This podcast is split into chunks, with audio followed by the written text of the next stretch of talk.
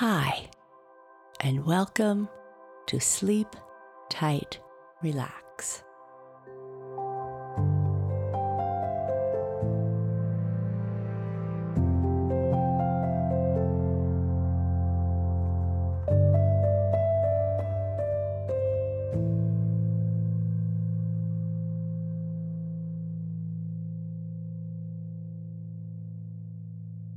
A short message for grown-ups.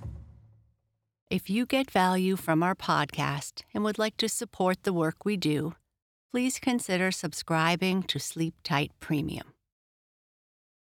You'll get access to all episodes of the Sleep Tight Relax and Sleep Tight Stories podcasts ad free, and to other subscriber only content, including bonus episodes, guided meditations, and long dialogue free sleep sounds.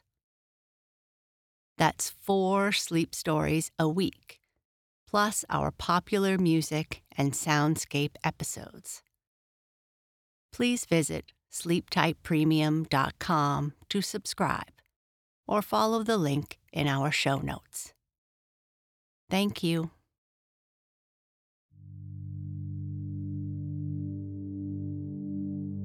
Hi there. This is Cheryl. And welcome to this episode of Sleep Tight Relax. Sounds, music, and stories for calming busy minds. In this episode, I am going to share the second part of the Campfire Girls of Roselawn. In this part, we catch up with Jessie and Amy at the ice cream shop, where they are talking about the wireless radio that Jessie wants to make. They get what they need in town and head back home with an evening out planned. The next few days, they work on getting the aerials up for the radio until some company arrives.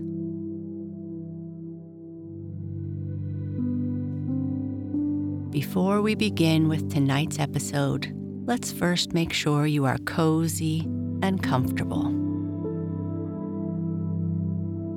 You have found your comfortable place, your place to relax, or your favorite position in bed. You might position your pillows, a teddy, or your other little comforts to make sure that everything feels as it should.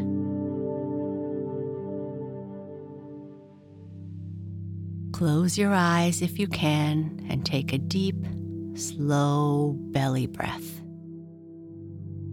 Breathe in through your nose and out through your mouth.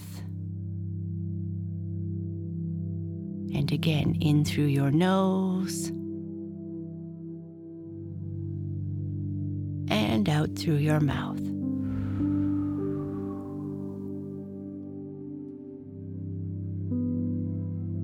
Have you noticed when you take in a big, slow breath that you actually feel calmer, more relaxed, and less anxious?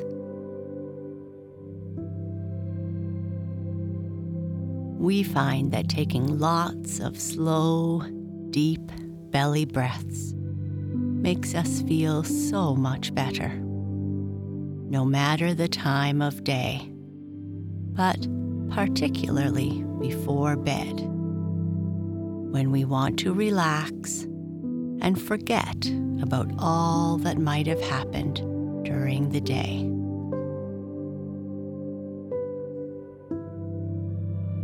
Begin to bring more attention to your breath Maybe place one hand on your chest and the other on your belly,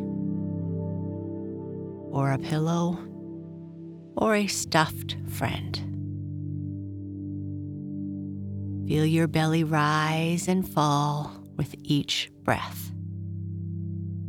Breathe in and breathe out.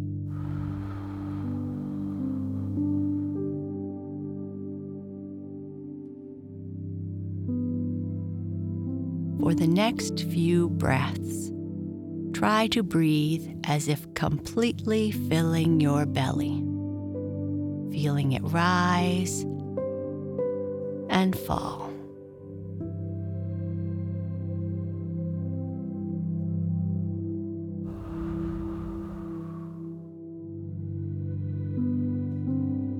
Take a few more deep breaths and exhale, removing your hands from your chest and belly and placing them at your sides. Now, just breathe naturally, not doing anything special. Just breathe as you normally would.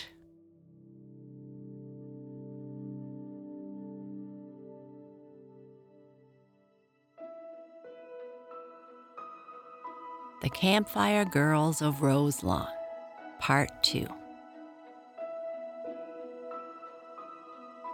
Over the George Washington Sundays at the New Melford Dainties shop, the girls discussed a mysterious happening on Dogtown Lane until it was, as Amy said, positively frayed. We do not know what it was all about, my dear, so why worry our minds? We shall probably never see that girl again or those two women. Only that lean one? Well, I know I have seen her somewhere, or somebody who looks like her. I don't see but you are just as bad as I am, Jessie Norwood said. But we did not come to town because of that puzzling thing. No, we came to get these perfectly gorgeous sundaes declared Amy Drew. Your mother, Jess, is almost as nice as you are. We came in to get radio books and buy wire and stops and all that for the aerials anyway. Of course, I shall have to send for most of the parts of the house set. There is no regular radio equipment dealer in New Melford.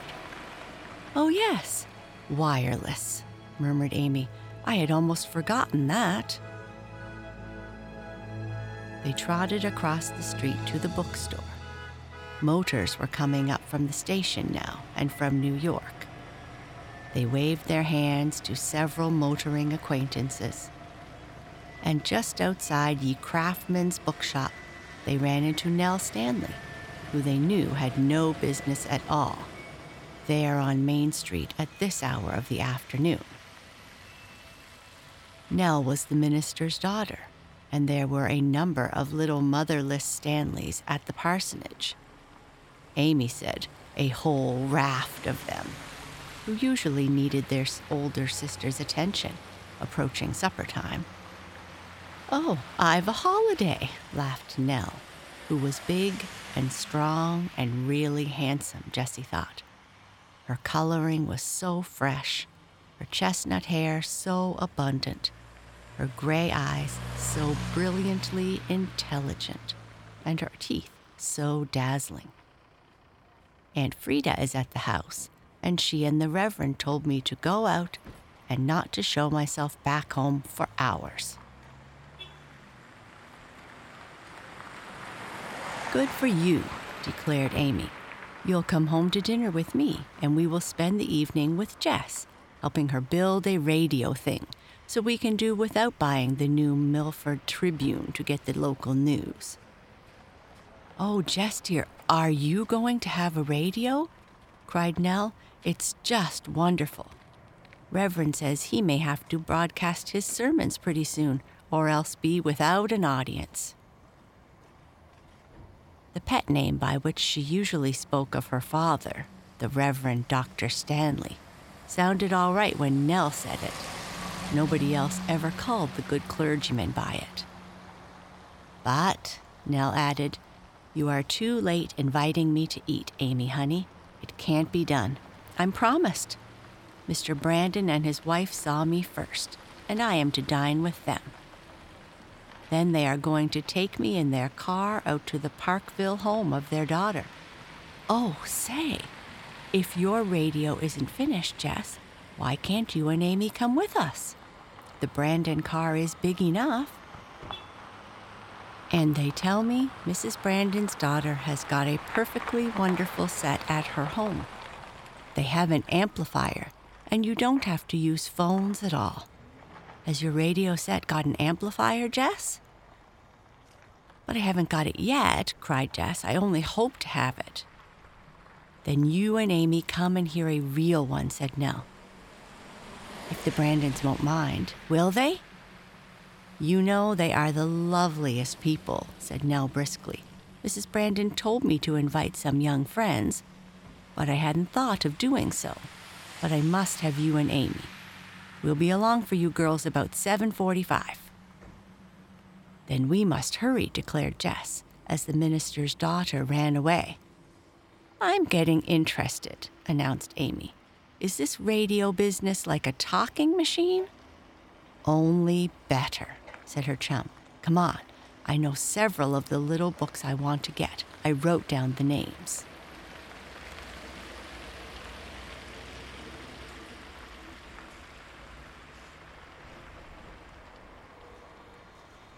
They dived down the four steps into the basement bookshop. It was a fine place to browse when one had an hour to spare, but the chums from Roselawn were not in a browsing mood on this occasion. They knew exactly what they wanted, at least Jessie Norwood did. And somewhat to their surprise, right near the front door of the shop was a radio table. Ah, yes, young ladies, said the clerk who came to wait upon them only when he saw that they had made their selections. We have quite a call for books on that topic. It is becoming a fad and quite wonderful, too. I have thought some of buying a radio set myself. We're going to build one, declared Amy with her usual prompt assurance. Are you? You two girls? Well, I don't know why you shouldn't. Lots of boys are doing it. And anything a boy can do, a girl ought to do a little better, Amy added. The clerk laughed as he wrapped up the several books Jessie had charged to her father's account. You let me know how you get on building it, will you? he said. Maybe I can get some ideas from your experience. We'll show 'em, declared Amy, all in a glow of excitement. And why do you suppose, Jess, folks always have to suggest that girls can't do what boys can? Isn't that ridiculous? Very, agreed Jessie. Although, just as I pointed out a while ago, it would have been handy if Derry or Bird had been with us when we saw that poor girl. Of course, but then those boys are college men, she giggled. And I wager Bird is a seasick college man right now. Oh, have they gone out in the Marigold? cried Jessie. They left New Haven the minute they could get away and joined the yacht at Groton, over across from New London, where it has been tied up all winter. Father insisted that Derry shouldn't touch the yacht that Uncle Will left to him last fall until the college year ended. We got a marconigram last night that they had passed Block Island going out. And now? Well, Bird never was at sea before, you know. And Amy laughed again. It has been rather windy. I suppose it must be rough out in the ocean. Oh, Amy, Jess suddenly exclaimed. If I get my radio rigged, why can't we communicate with the Marigold when it is at sea?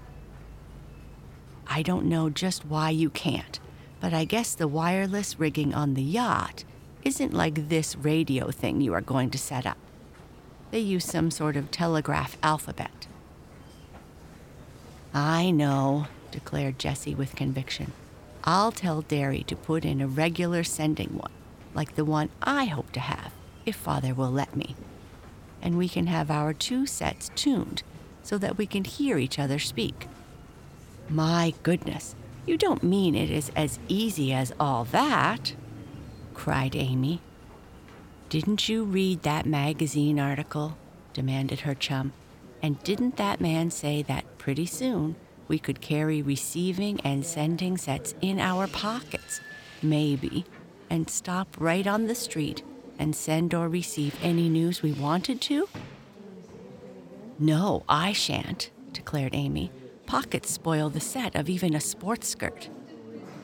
Where are you going now? In here. Mr. Brill sells electrical supplies as well as hardware. Oh, Amy Drew. There is a radio set in his window. I declare, New Melford is advancing in strides. Sure is, murmured Amy, following her friend into the store. Jessie had noted down the things she thought it would be safe to order before speaking to her father about the radio matter. Mrs. Norwood had cheerfully given her consent. Amy had once said that if Jessie went to her mother and asked if she could have a pet dinosaur, Mrs. Norwood would say, Of course you may, dear, but don't bring it into the house when its feet are wet. For the antenna and lead in and ground wires, Jessie purchased 300 feet of copper wire, number 14. The lightning switch Mr. Brill had among his electric fixtures, merely a porcelain base, 30 ampere, single pole double throw battery switch. She also obtained the necessary porcelain insulators and tubes.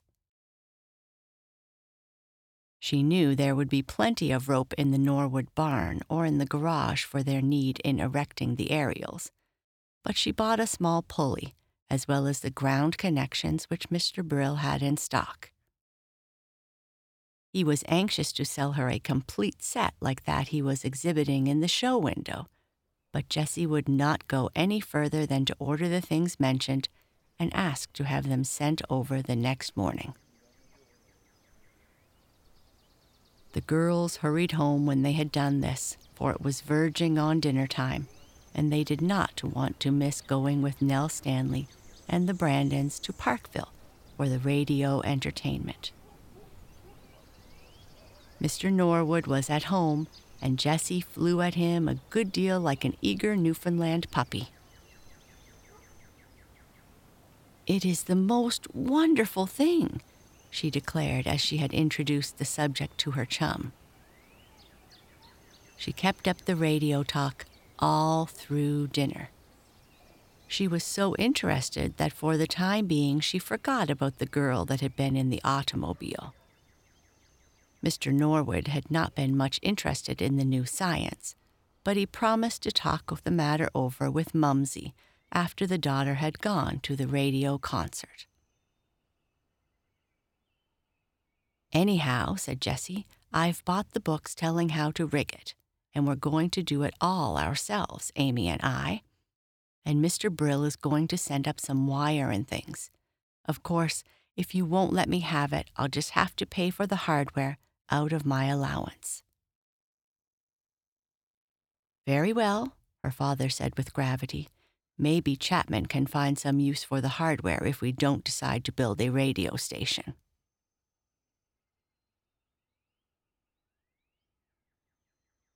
As they seldom forbade their daughter anything that was not positively harmful.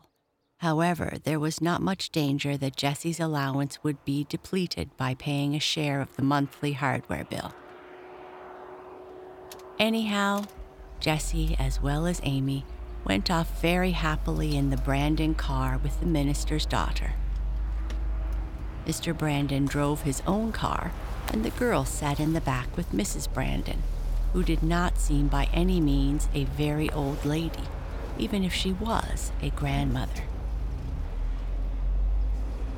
They rolled out of town, and just as they turned off the boulevard to take another road to Parkville, a big car passed the Brandon automobile coming into town. It was being driven very rapidly, but very skillfully, and the car was empty save for the driver. What beautiful cars those French cars are, Mrs. Brandon said. Did you see her, Jess?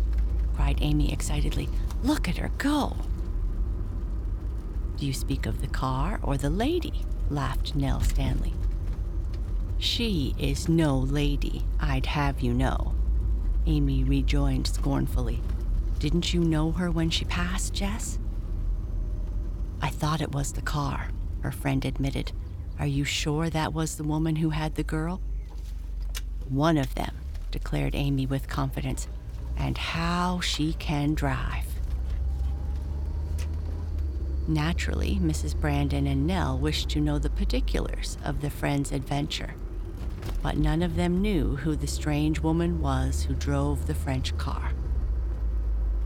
She is not at all nice at any rate, Jessie said. I really wish there was some way of finding out about that girl. Parkville was reached within a short time. It was still early evening. The girls from Roselawn and their host and hostess found a number of neighbors already gathered in the dining room to listen to the entertainments broadcast from several radio stations. They were too late for the bedtime story, but from the cabinet grand, like an expensive talking machine, the slurring notes of a jazz orchestra greeted their ears as plainly as though it were coming from a neighboring room instead of a broadcasting station many miles away. Amy confessed that it made her feet itch. She loved to dance. There was singing to follow, a really good quartet. Then a humorist told some of his own funny stories and a speaker recited a bit from Shakespeare effectively. The band played a popular air, and the amused audience began singing the song. It was fine. I'm just as excited as I can be, whispered Jessie to Nell and Amy. Isn't it better than our talking machine? Why, it is almost like hearing the real people right in the room. And an amplifier of this kind is not scratchy one bit. There is no static tonight, said Mr. Brandon, who overheard the enthusiastic girl, but it is not always so clear. Jessie and Amy were too excited over this new amusement to heed anything that suggested a fly in the ointment. When they drove home, they were so full of radio that they chattered like magpies. I would put up the aerials and get a set myself, Nell declared, only we don't really need any more talking machines of any kind at our house. Dear me, I sometimes wonder how the Reverend can write his sermons. There is so much noise and talk all the time. I have tacked felt all around his study door to try and make it soundproof, but when Bob comes in, he bangs the outer door until you are reminded of the Black Tom explosion. And Fred never comes downstairs except on his stomach and on the banisters, and lands on the doormat like a load of brick out of a dump cart. Then Sally squeals so. She sighed. Nell Stanley, Amy said, certainly has her own troubles. I do not see how the doctor stands it, commented Mrs. Brandon sympathetically. The Reverend is the greatest man in the world, declared Nell with conviction. He is wonderful. He takes the most annoying things so calmly. Why, you remember when he went to Bridgetown a month ago to speak at the local Sunday school union? Something awfully funny happened. It would have floored any man but the Reverend. What happened? asked Amy. I bet it was a joke. Your father, Nell, always tells the most delightful stories. This isn't a story. It is so, chuckled Nell. But I suppose that was why they asked him to amuse and entertain the little folks at one session of the Union. Father talked for 15 minutes, all about Jacob's ladder and those old stories, and not a kid of 'em went to sleep. He said he was proud to see them so wide awake, and when he was closing, He thought he would find out if they really had been attentive. So he said, And now, is there any little boy or any little girl who would like to ask me a question? And one boy called out, Say, mister, if the angels had wings, why did they walk up and down Jacob's ladder? Mercy, said Mr. Brandon. What could he say to that? That is it. You can't catch the Reverend, laughed Nell proudly, and nothing ever confuses him or puts him out. He just said, Ah, yes, I see. And now, is there any little boy or any little girl who would like to answer that question? And he bowed and slipped out.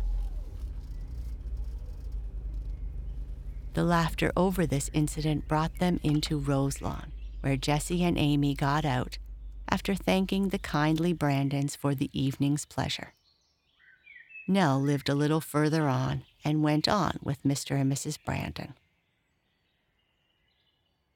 If I can find the time, called Nell Stanley as the car started again, I am coming over to see how you rig your aerials, Jessie. If I am allowed to, commented Jessie with a sudden fear that perhaps her father would find some objection to the new amusement.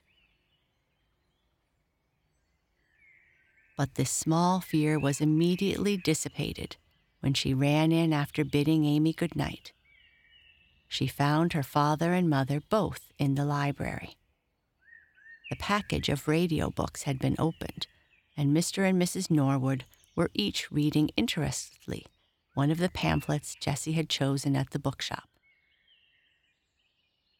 The three spent an hour discussing the new plaything, as Mr. Norwood insisted upon calling it. But he agreed to everything his daughter wanted to do, and even promised to buy Jessie a better receiving set than Brill, the hardware man, was carrying. As far as I can see, however, from what I read here, said Mr. Norwood, better set will make no difference in your plans for stringing the aerials. You and Amy can go right ahead.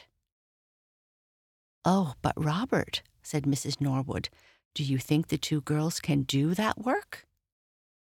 Why not? Of course, Jessie and Amy can. If they need any help, they can ask. We are going to do it all ourselves, cried Jessie eagerly. This is going to be our own, oniest own radio. You'll see. We'll put the set upstairs in my room. Wouldn't you rather have it downstairs in the drawing room, for instance? asked her mother. I know you, Mumsy. You'll be showing it off to all your friends, and pretty soon it will be the family radio instead of mine. Mr. Norwood laughed. I read here that the ordinary aerials will do very well for a small instrument or a large.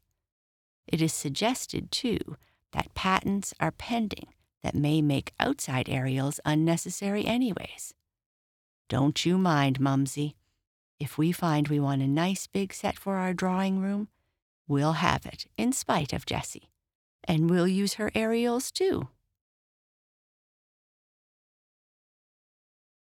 The next day, Brill sent up the things Jessie had purchased, but the girls could not begin the actual stringing of the copper wires until the following morning. Ample study of the directions for the work printed in the books Jessie had selected made the chums confident that they knew just what to do. The windows of Jessie's room on the second floor of the Norwood house were not much more than 75 feet from the corner of an ornamental tower that housed the private electric plant belonging to the place. It was a tank tower, and water and light had been furnished to the entire premises from this tower before the city plants had extended their service out Bonwit Boulevard and through Roselawn. Jessie's room had been the nursery when Jessie was little. It was now a lovely, comfortable apartment, decorated in pearl gray and pink, with willow furniture and cushions covered with lovely fabric. An open fireplace in which real logs could be burned in the winter, and pictures of the girl's own selection. Her books were here, and all her personal possessions, including tennis rackets, riding things, canoe paddle, and even a bag of golf sticks, were arranged in Jessie's room. Out of it opened her bedroom and bath. It was a big room, too, and if the radio was successful, they could entertain 20 guests here if they wanted to. But of course, Father is getting a set with phones, not with an amplifier like the one out at Parkville, Jessie explained to her chum. If we want to use a horn afterward, we may. Now, Amy, do you understand what there is to do? Sure, we've got to get out our work clothes. You know, those used in the school gardens two years ago. Oh, fine, I never would have thought of that, said Jessie. You are as lucid as usual, confessed her chum. Then she went on to explain. I have found enough rope in the barn for our purpose. New rope. We will attach the end of the aerial wires with the rope to the roof of the old tower. It will enable us to make the far end of the aerials higher than my window. You see? Necessary point, I observe. Go ahead, Miss Seymour. Please don't call me Miss Seymour, objected Jessie, frowning, for the poor thing has a wart on her nose. No use at all there, not even as a collar button, declared Amy. All right, you are not Miss Seymour. And come to think of it, I wonder if it was Miss Seymour I was thinking of last night when I thought that woman driving the car looked like someone I knew. Do you think, oh, that horrid woman? I don't dislike Miss Seymour, you know, Amy, even if she does teach English. I think she is almost handsome beside that motor car driver. Yes, I do. They were soon both too deeply interested in the radio to linger long on other matters.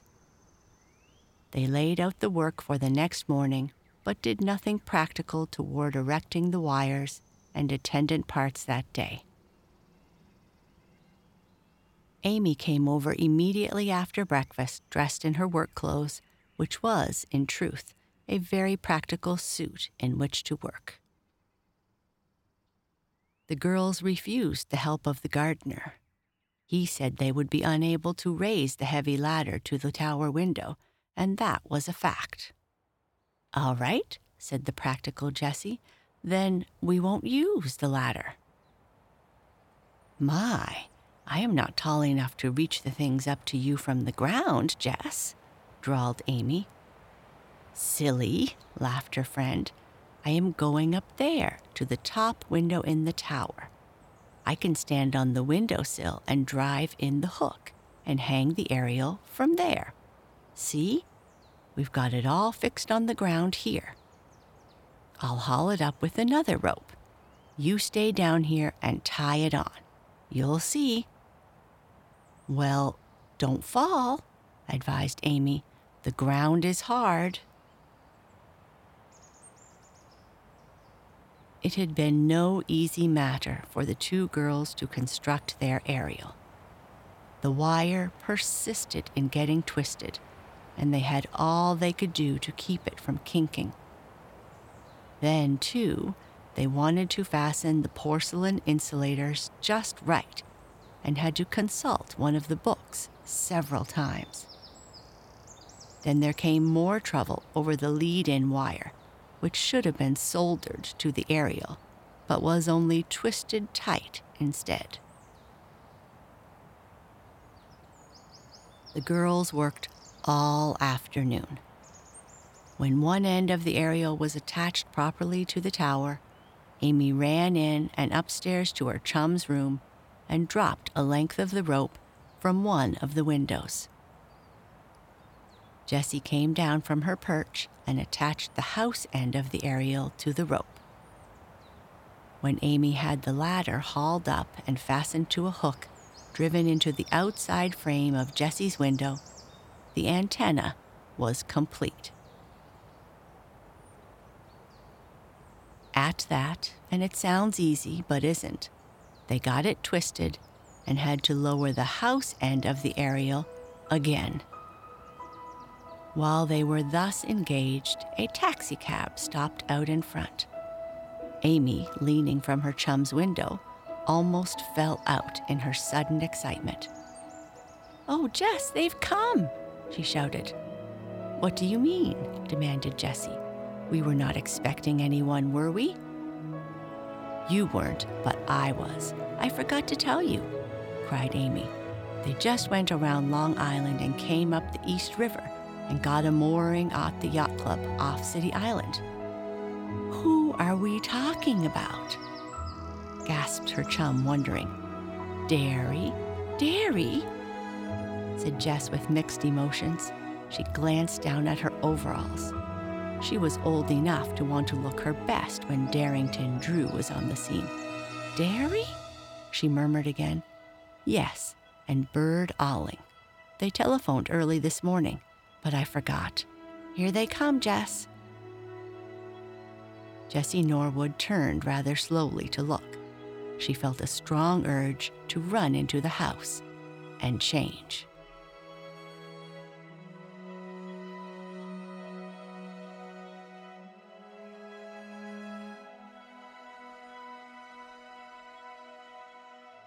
That is the end of this episode. Good night. Sleep tight.